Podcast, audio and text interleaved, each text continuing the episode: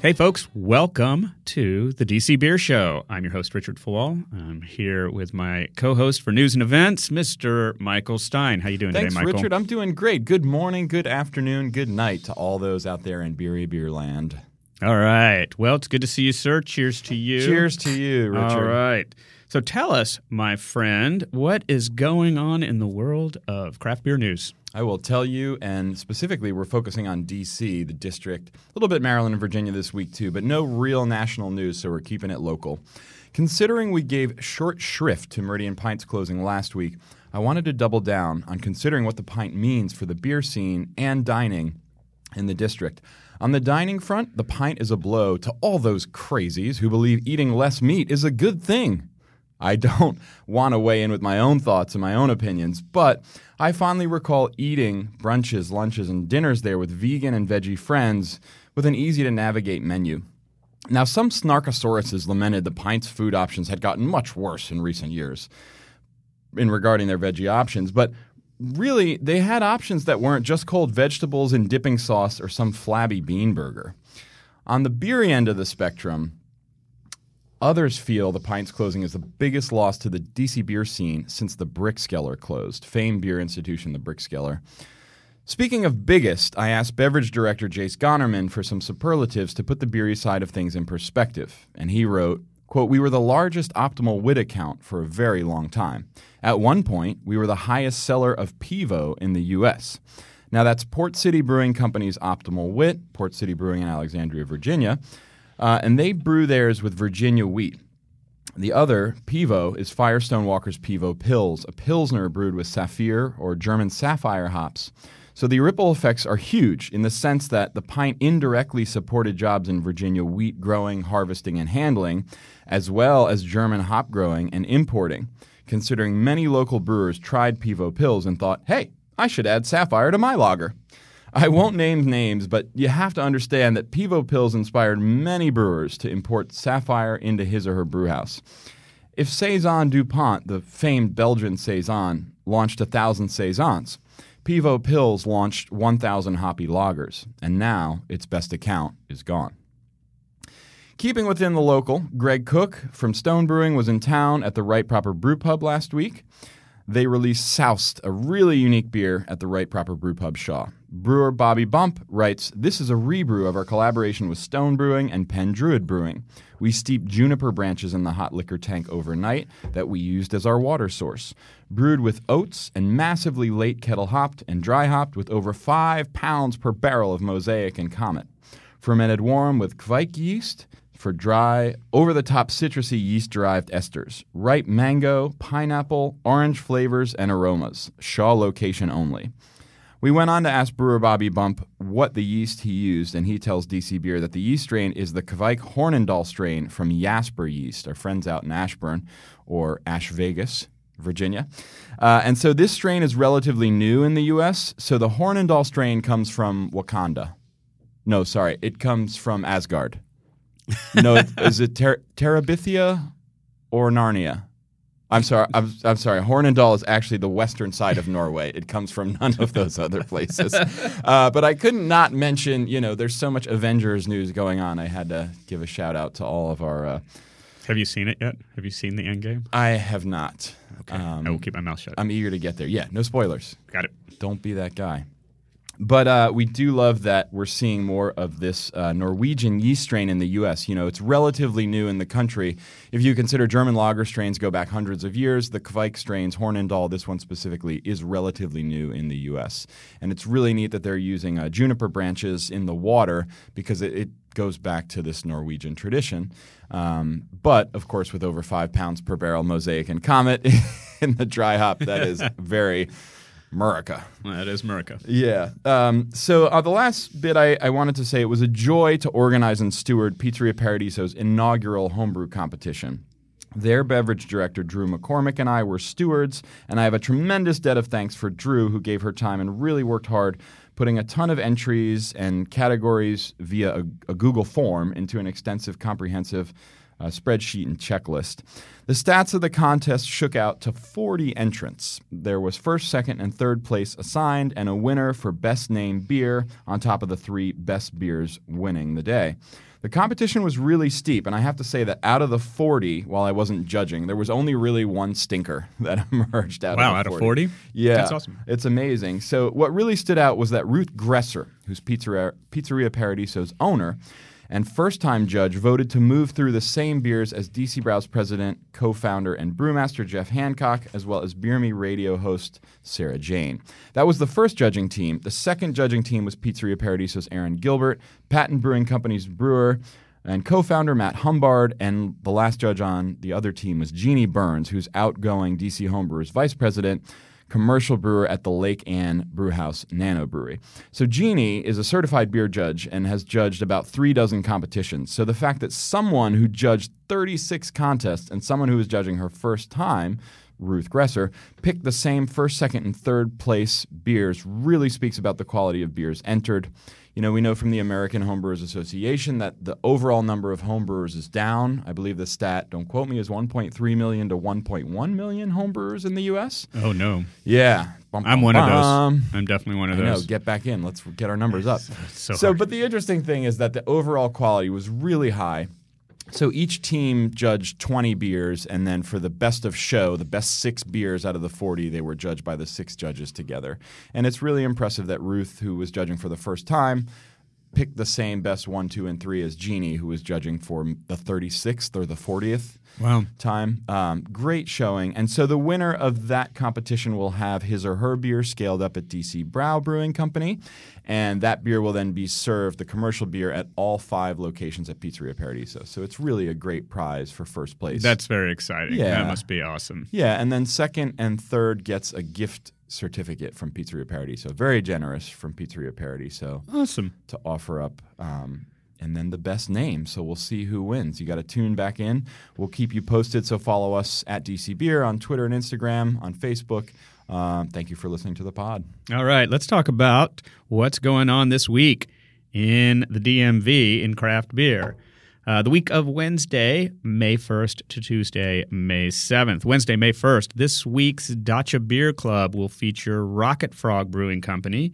You can try a variation of the Sterling, Virginia's Great American Beer Fest award winning Wallops Island Brown Ale. It's delicious. If you haven't tried it, you should. I mean, it's pretty impressive that these guys won a bronze at JBF Out of the gate like less with a medal. less than nine months after they'd opened. like amazing. just amazing. It's really really good. They also have their barrel aged Shame and Torment barley wine. Hmm. And the Angry Alice IPA. That's four to close at Dacha Beer Garden on Wednesday, May 1st. Thursday, May 2nd, Belgian beer lovers should head to the Sovereign in Georgetown to say goodbye to the beers of Kapittel. The Sovereign is featuring five classic Abbey style ales from the Belgian brewery Kapittel, which traces its roots back to 1862. But Kapittel recently decided to pull out of the U.S. market, so you got to get to Sovereign to try these beers before they go back home. So long, farewell, auf Wiedersehen, goodbye. Adieu, adieu to you and you and you. All right, enough of that. That's Thursday, May 2nd, um, at the Sovereign in Georgetown. On Saturday, May 4th, Rocket Frog Brewery, back to Rocket Frog, is celebrating their first anniversary. Hooray. We at DC Beer want to say congrats to Russell and Richard and David and Jennifer and everyone at Rocket Frog. Uh, you guys are making some great beer. Congratulations on your first anniversary. If you, dear listener, happen to be out in Sterling on Saturday or can get to Sterling on Saturday, definitely put a visit to Rocket Frog Brewery on your agenda. Check out their first anniversary. You can go to dcbeer.com or Rocket Frog's Facebook page to get ticket info. And then Sunday, May 5th, Cinco de Mayo. Cinco de Mayo. A totally more American holiday than a Mexican one. Indeed. Do you know what we celebrate at Cinco de Mayo? I Besides the 5th of May? We celebrate the 5th of May. yes. It is a huge day for beer sales. I do know that. I, I want to say it's the Mm-hmm. And tequila and tequila. and salsa. Uh, in true historical fashion, is it the throwing off of the colonial Nope. yoke of the? oh, Nope, it is not an Independence Day. Every- it- that is a common misconception about uh, Cinco de Mayo. It is not Mm. Mexican Independence Day. It is a celebration of the Battle of Puebla The Battle of Puebla. on May 5th, 1862. Hmm. That's the second time we've said 1862 in this podcast. It's also the year that Kapittel traces its roots back to. That is quite remarkable that uh, the the Belgian brewery opened the same year. We're commemorating the Battle of the Puebla. Battle of Puebla. Uh, the Mexicans defeated the French in an unlikely Ah. battle. Uh, although in Mexico, uh, Cinco de Mayo or the celebration of the Battle of Puebla, it is not called Cinco de Mayo. It is called the celebration of the Battle of Pueblo City, I believe. Ah, so Um, don't say santé, say salud. Uh, yes, uh, it is celebrated mostly in the state of Puebla in Mexico. Um, it is not like a nationwide Right, right. big holiday, uh, and it is celebrated, of course, in bars all over the United States of a, America. it's a big deal in the U.S. It is. Yeah. Uh, so look for Mexican lagers and other south of the border inspired beers at Rustico in Alexandria. Beers from Commonwealth, Founders, and Port City, plus some yummy Mexican style food. Mm. Also, Red Bear is releasing a salty rim margarita gose. Ooh. Uh, on Cinco de Mayo, so uh, if you're in the Noma area, stop by there and try I their new like gose. beer much better than I like margaritas, so this sounds like the right one for me. I like margaritas and beer. you can like them both. I'm really excited. Oh, I mean, actually, told me. We, my wife and I are like, we, we got to try to get there. We got to try to get there. N- If not, if not on Cinco de Mayo, we want to get there soon after and try that. Mm-hmm. Um, and then out in Woodbridge, Brew Republic is having Cinco de Drinko. Check dcbeer.com or Facebook for uh, more information about all of these events happening on Cinco de Mayo. Finally, of course, on Tuesday, May 7th, it's Tuesday Brews Day, brought to you by your friends at DC Beer and Kramer's Bar and Cafe in DuPont Circle. Kramer's will have half price pints of 18 different beers starting at 7 p.m. This includes rotating limited and specialty run drafts and cans.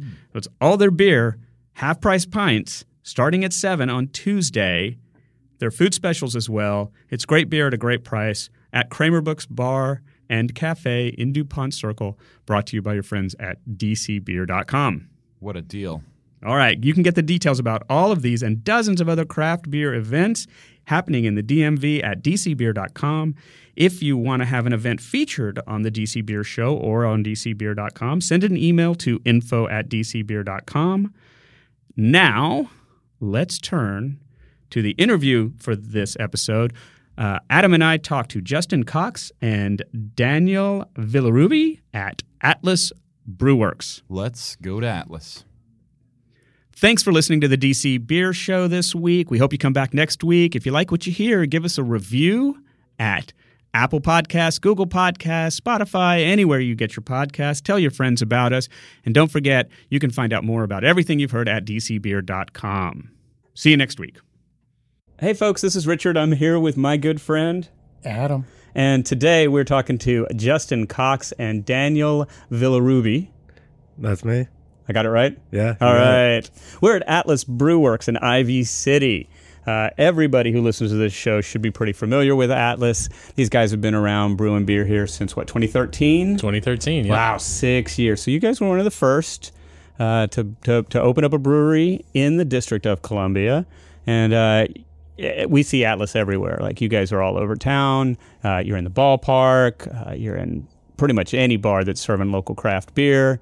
Uh, and uh, we're really glad to be here. Well, this is the first time we've gotten to talk to you guys. Yeah. Thanks for coming over. Happy to be on the show. Yeah, it's Right. great to meet you guys. Yeah. Okay. So that was Justin first, and that was Daniel second. Uh, we'll try to say your name so people know who's talking. Um, well, let's dive right in. Uh, the first question I've got is is when you guys decided to do this, and and, and Justin, it was your idea, right? Originally, you decided you wanted to open a brewery. Like, what was what was the goal? What were you after? What did you want to accomplish? I I think the number one goal was an escape from my boring and terrible day job. so I, I was I was working for the federal government and was just sort of frustrated with the bureaucracy and, and dealing with just the the office life. Um, and in the meantime, I had been a big beer nerd for years and a big homebrewer um, as well. And it kind of came together that I started entering some of my homebrew recipes and some competitions. Um, started winning some competitions, so getting some positive feedback on that side. Um, and then simultaneously, like I said, hating hating the day to day of my uh, of my office job, and those two things kind of came together. And I said, screw it, I'm going to try to start a brewery up. Cool. Well, I can totally agree with that and understand that because that's why I make podcasts and run DC Beer now. Same thing. It's just tired of the day job thing. Uh, so that's pretty cool.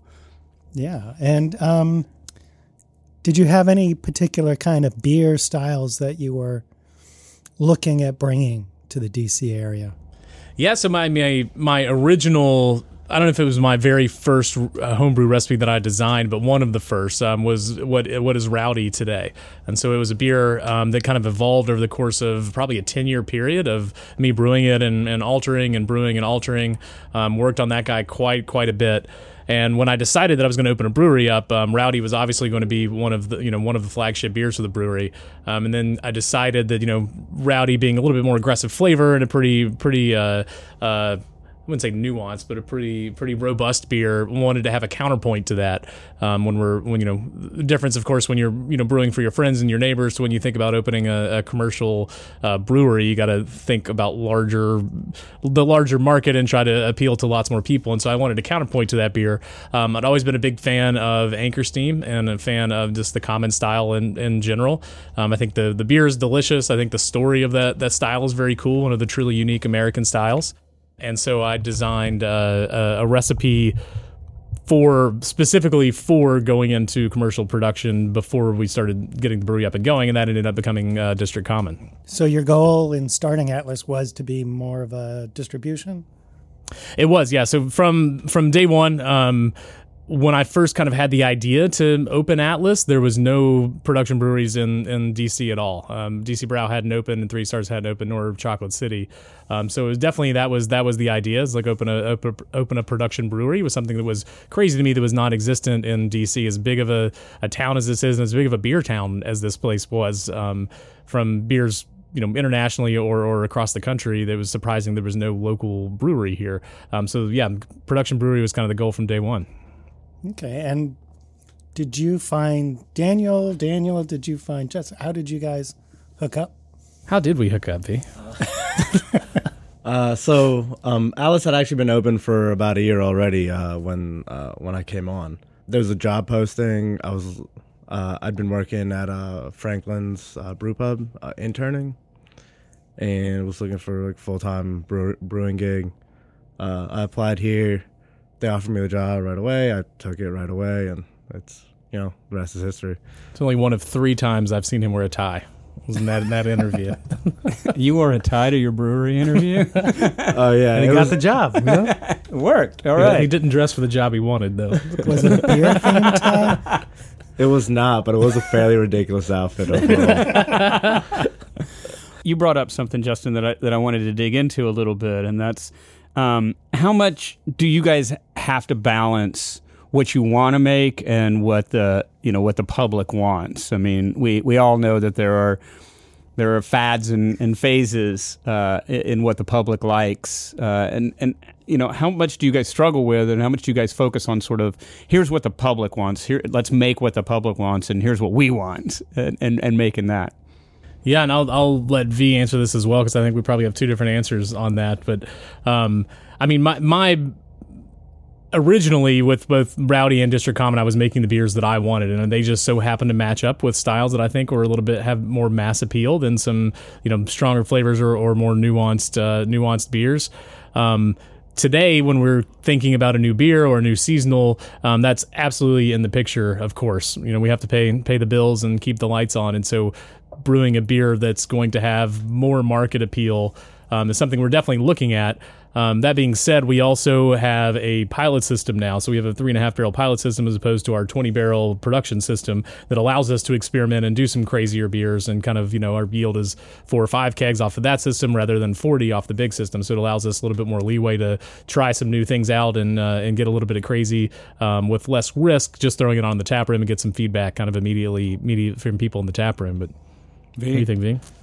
Uh, definitely got to agree with what Justin said, but uh, to elaborate a bit, um, you know, clearly we want to make the beer that we want to drink, but in the end, uh, despite the fact that we we probably drink more of it than anyone else, so you know, we do have to be able to sell the beer. So um, there's definitely got to be some level of mass appeal. Uh, you know, smaller releases can have more niche target audiences, um, but for the most part, yeah, we, people have to like it. I can't just be I can't be the only person in the world drinking this beer. and that being said, we've also the kind of the flip side of that is that we have sort of shied away from doing super trendy beers and You know, we're not doing any milkshake IPAs or uh, no cereal beers. no, absolutely no cereal cereal beers. We have a- an internal name for that whole genre of just popsicle beer. Thank for the popsicle. Oh, I love it. Um, but we, you know, and so I think it cuts both ways. This is a kind of off the wall question, but because you guys do produce a lot of beer, and of course you've got fifteen hundred, and you've got Rowdy, and you've got these beers that are well known and that that have stood this, the the test of time. Like, if you guys put, have you ever put something in the tap room that was just like a bomb? like, people were just like, "Oh, nobody's Oh. drinking this." Yeah, Oh, yeah. absolutely. Uh, you know, it, it, it comes down to a little bit like we, we do start with like what do we want to drink, and then like do we think other people will want to drink it also. Um, that doesn't necessarily mean people do want to drink it. Is there something? is there one that you've made that was like particularly like? There's a funny story behind.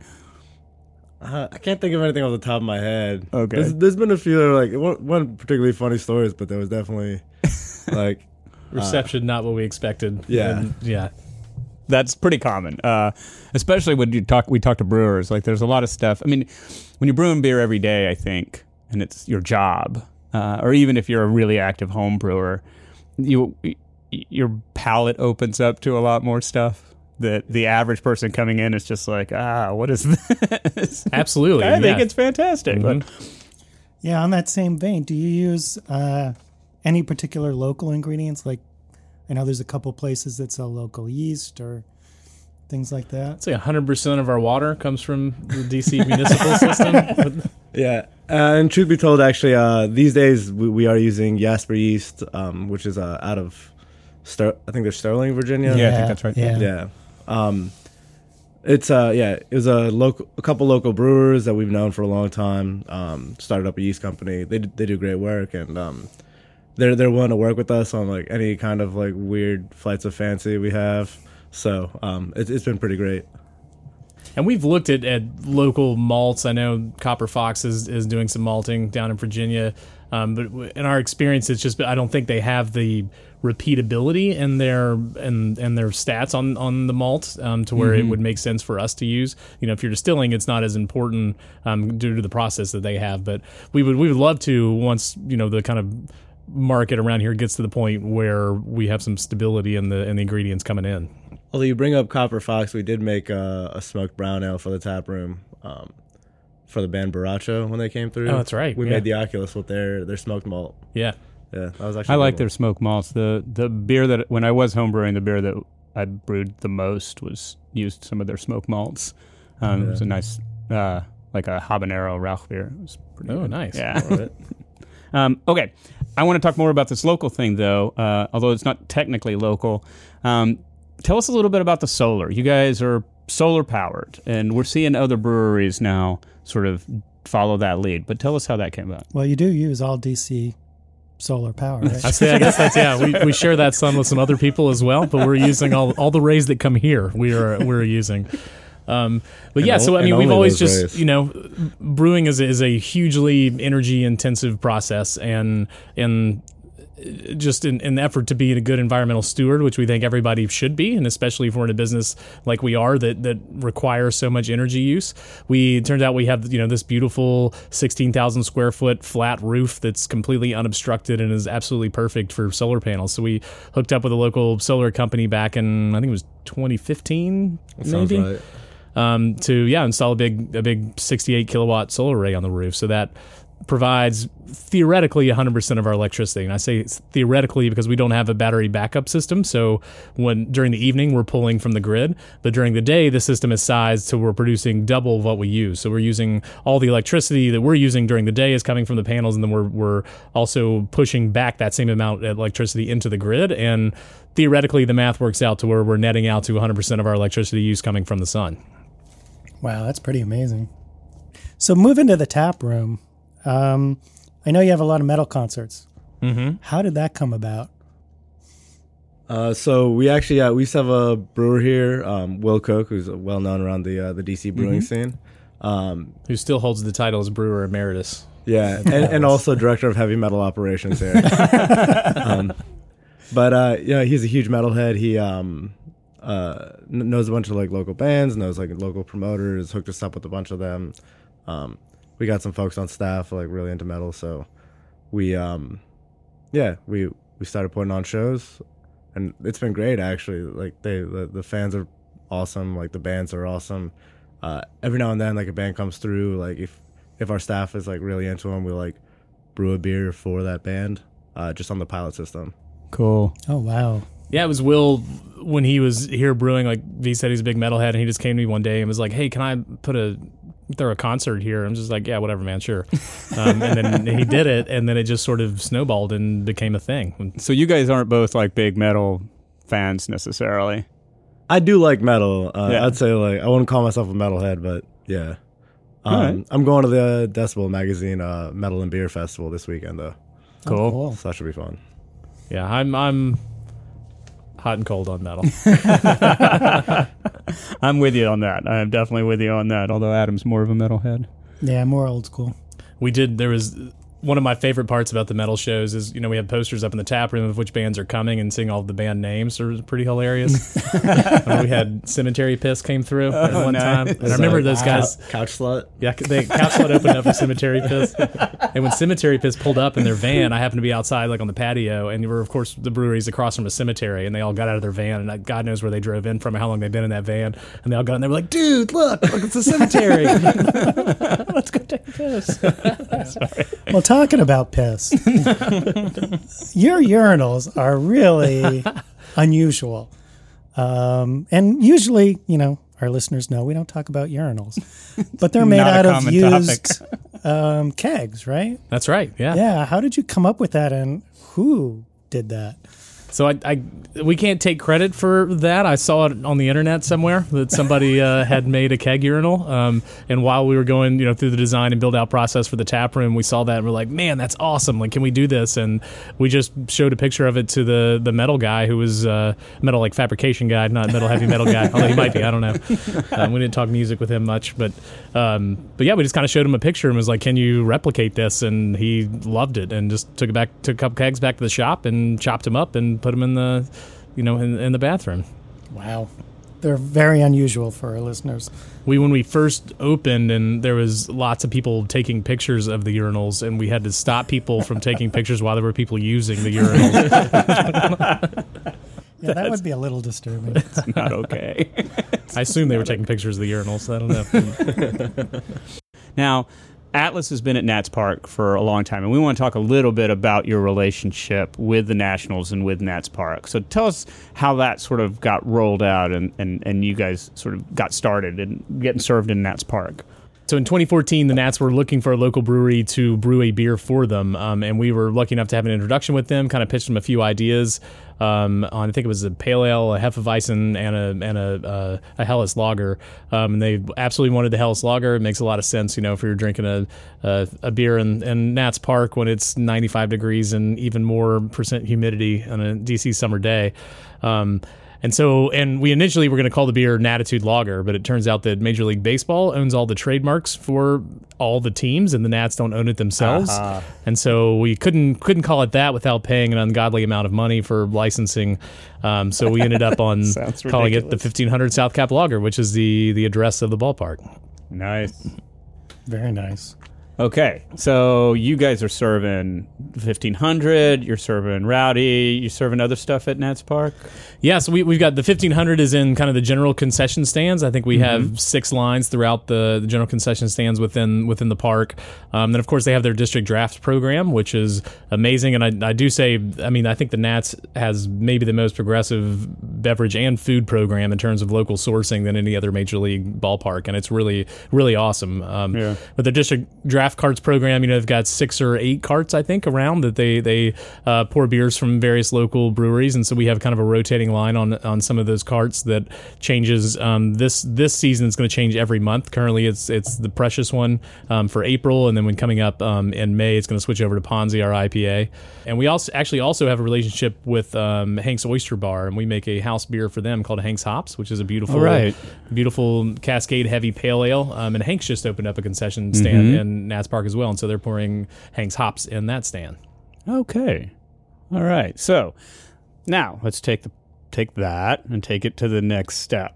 You guys are opening up a new facility right across the street from Nats Park on Half Street uh, in on the ground floor of one of the new, you know, apartment condo buildings that anybody who's been by Nats Park sees popping up all over there.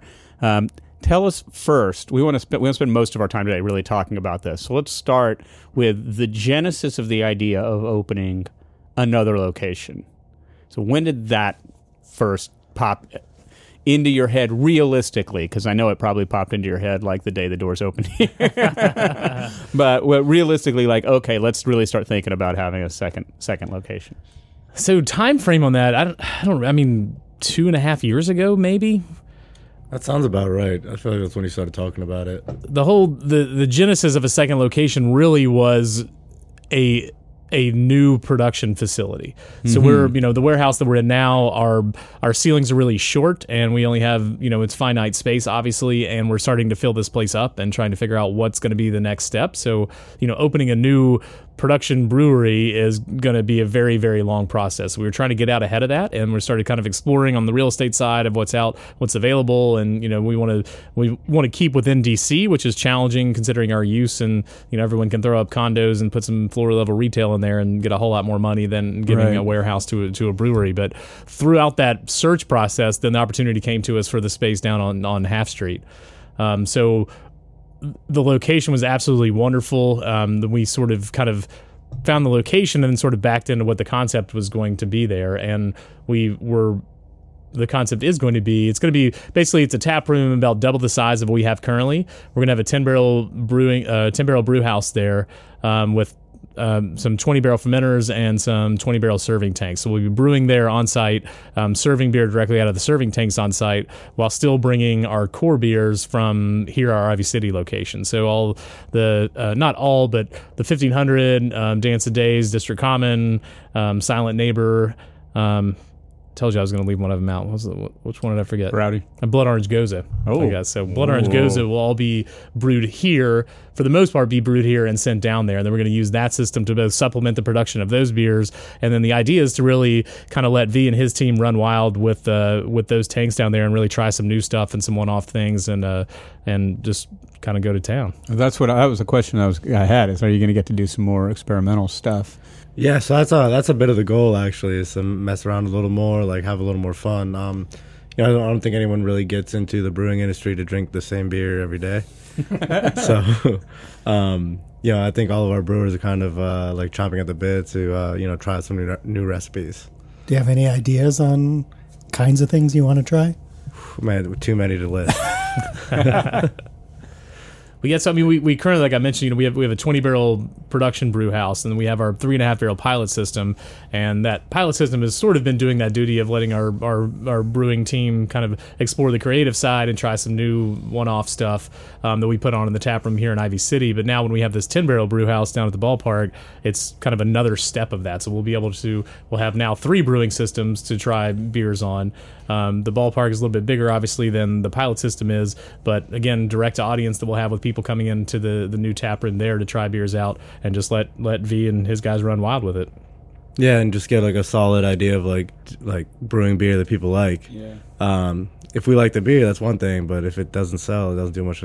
Doesn't do us much good. So we kind of like being able to step it up a little bit each time. Um, gives us gives us a good insight as to, like what people are looking for, like what what they want to drink. And what, one of our challenges now is with I keep going back to the pilot system, but you know we're that's a very small system, and so we're able to brew some one-off beers there. But there's only so much of it. If we have a mm-hmm. recipe that we really like, but we just don't have the bandwidth, you know, to put through our distribution channels, which is a whole you know mess of training sales staff and, and training you know distributors and getting account placements and all that. We'll now have our own outlet, so we can take, for instance, like the uh, uh, Night Vision, the Tamave was a, a beer we piloted that did wonderfully. It's a delicious beer. We just don't have room to put that out into distribution with all the other stuff we have going on. But now with the new space, we'll be able to brew that beer uh, in larger batches and hopefully consistently and have that available all year round. Awesome. Are you going to have food at the new place? And if so, like, I guess what kind or, or how much or what's that going to be? Yeah, we're, we're definitely going to have food. We're going to build a um, a full kitchen. It'll be very small, um, small kitchen. Um, don't know exactly what that food program is going to be yet. We're trying to figure that out and kind of exploring the options of either running it ourselves or bringing on a food partner who actually knows what they're doing to do that side of thing let us focus on the beer. Right. Um, but we're we're definitely not trying to be a restaurant or you know hopefully you'll still come and have dinner because you like beer and you want a couple beers and we just want to have some some food, some high quality delicious food for you while you're there drinking beer. Not being the focus, but something that you can still enjoy the food while you're drinking our beer. Let me ask, what's your timeline on this?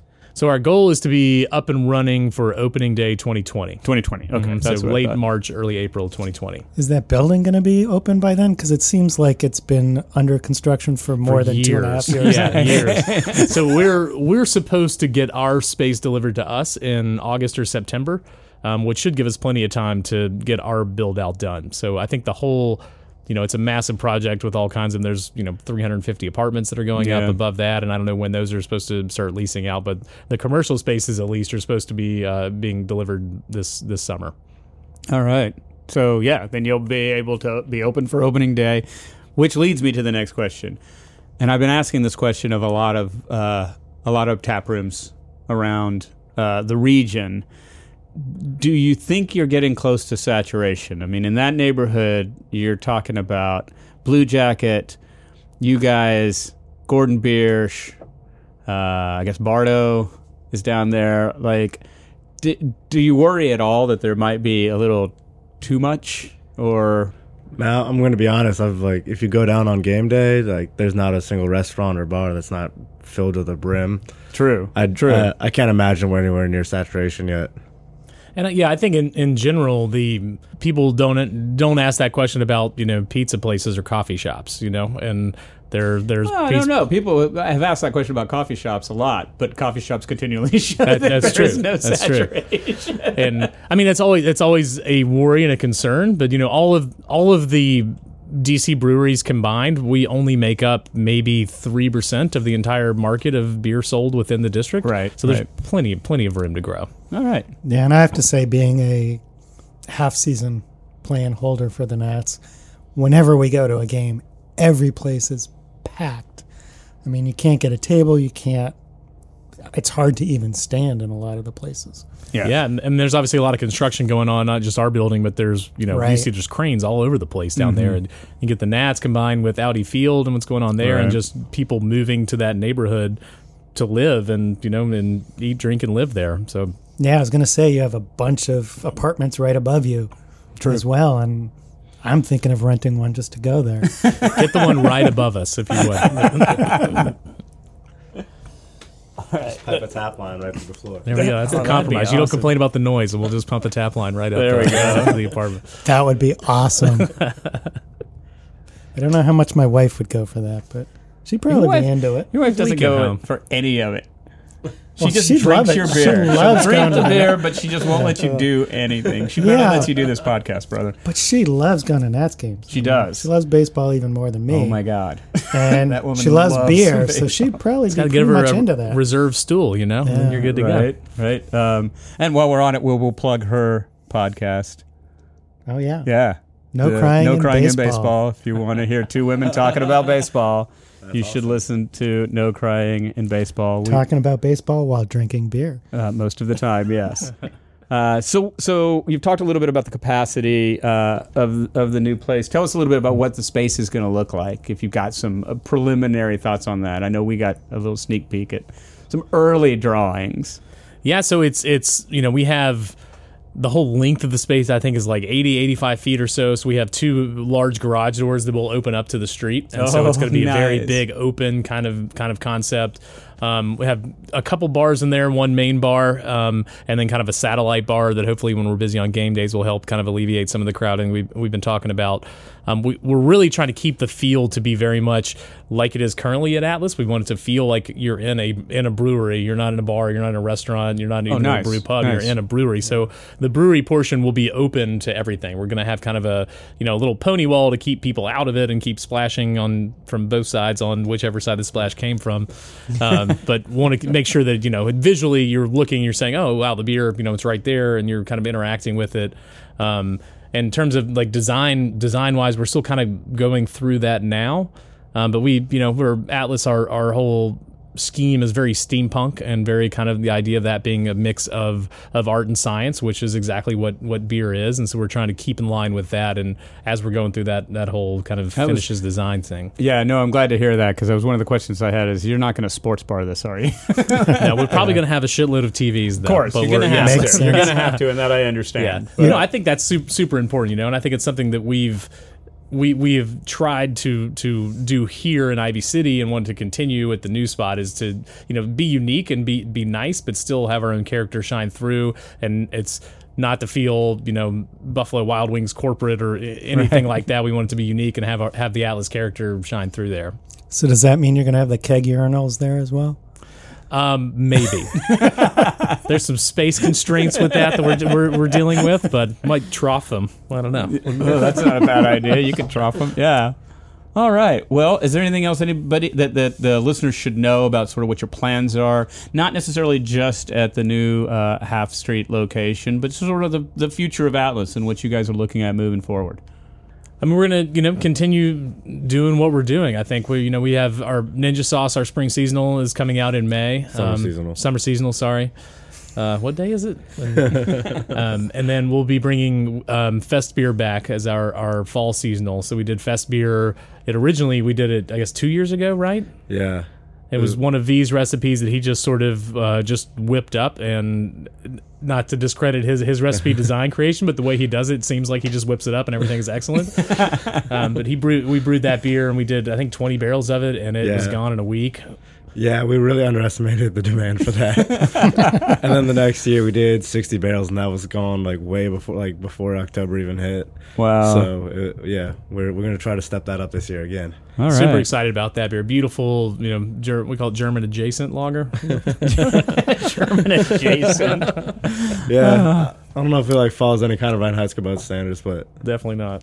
Doesn't have to. Doesn't have to. This is the district. This is DC. Now, do you have any specific plans for kinds of events you're going to have at the new brew location um, on the off season? So when there are no Nats games. Good question. And we've been, we've been bouncing that around a lot. We're over a year before they open, man. I'm really just asking. that's right. They got to think about these things. Yeah, and the and, and part of it being that the goal is like to open uh, like right before like right at the start of Nats uh, Nats season. Uh, I think our, our our focus has been a little more on like uh, h- how can we keep up. Um, But we we've we've thrown some like small ideas around as like what we can do. Um, a little bit of it's just uh, having a little more fun with experimenting with the beers. Um, uh, you, like you, like Justin mentioned earlier, we have 20 barrel fermenters, but a 10 barrel brew, brew house. Um, we could do 10 barrel batches and like really kind of get like a very experimental beers going on and just see how crowds react to them. Um, there are going to be, you know, so many apartments opening up down there that we imagine we'll get enough enough folks coming through that we can get a, a, a solid like public opinion on these beers. I think we're gonna we're gonna make the turn from here. You know, we have um, we obviously fill growlers, and we have our growler growler filler machines, which is a thing we invested in way at the beginning. Um, it's kind of a counter pressure CO two system to make sure those growlers stay as fresh as they can while you're filling them up. Um, but we're gonna make the shift over to crowlers down at the uh, at the Woo, ballpark. yeah. Big, big, big We fans of love growlers. Crowlers, Yeah. yeah. yeah, that's that's good. I think that's that's a lot of folks are moving in that direction, and it just gives you a fresher beer that you can keep longer, which which I've found to be. I mean, that's. I say this every time we talk about this, but listeners are just gonna have to put up with me. Um, yeah, the, the the the hardest thing for me is that the beer I like and the beer my wife likes are different. Mm-hmm. So bringing home a growler means that once I open it, I have to drink sixty four. Yeah. you know, like I just have to drink that, uh, and as fast as I can, or it just won't taste as good. But it's But nice like a to be able 32 to- ounce can is completely uh, completely it's, doable. it's totally Exactly. reasonable. It, Yeah. it really is, and I can get something. You know, I get a crowler for her and a crowler for me, and that's essentially you know us sitting around watching a movie. You know, Right. The big bowl of popcorn that night. So yeah, we're. I'm glad to see you guys are doing that too. Wow, one crowler for a movie? Each, yeah, right. each, each, and I didn't say that was all. one, one at a time. There you go. There you go. One at a time. That makes more sense.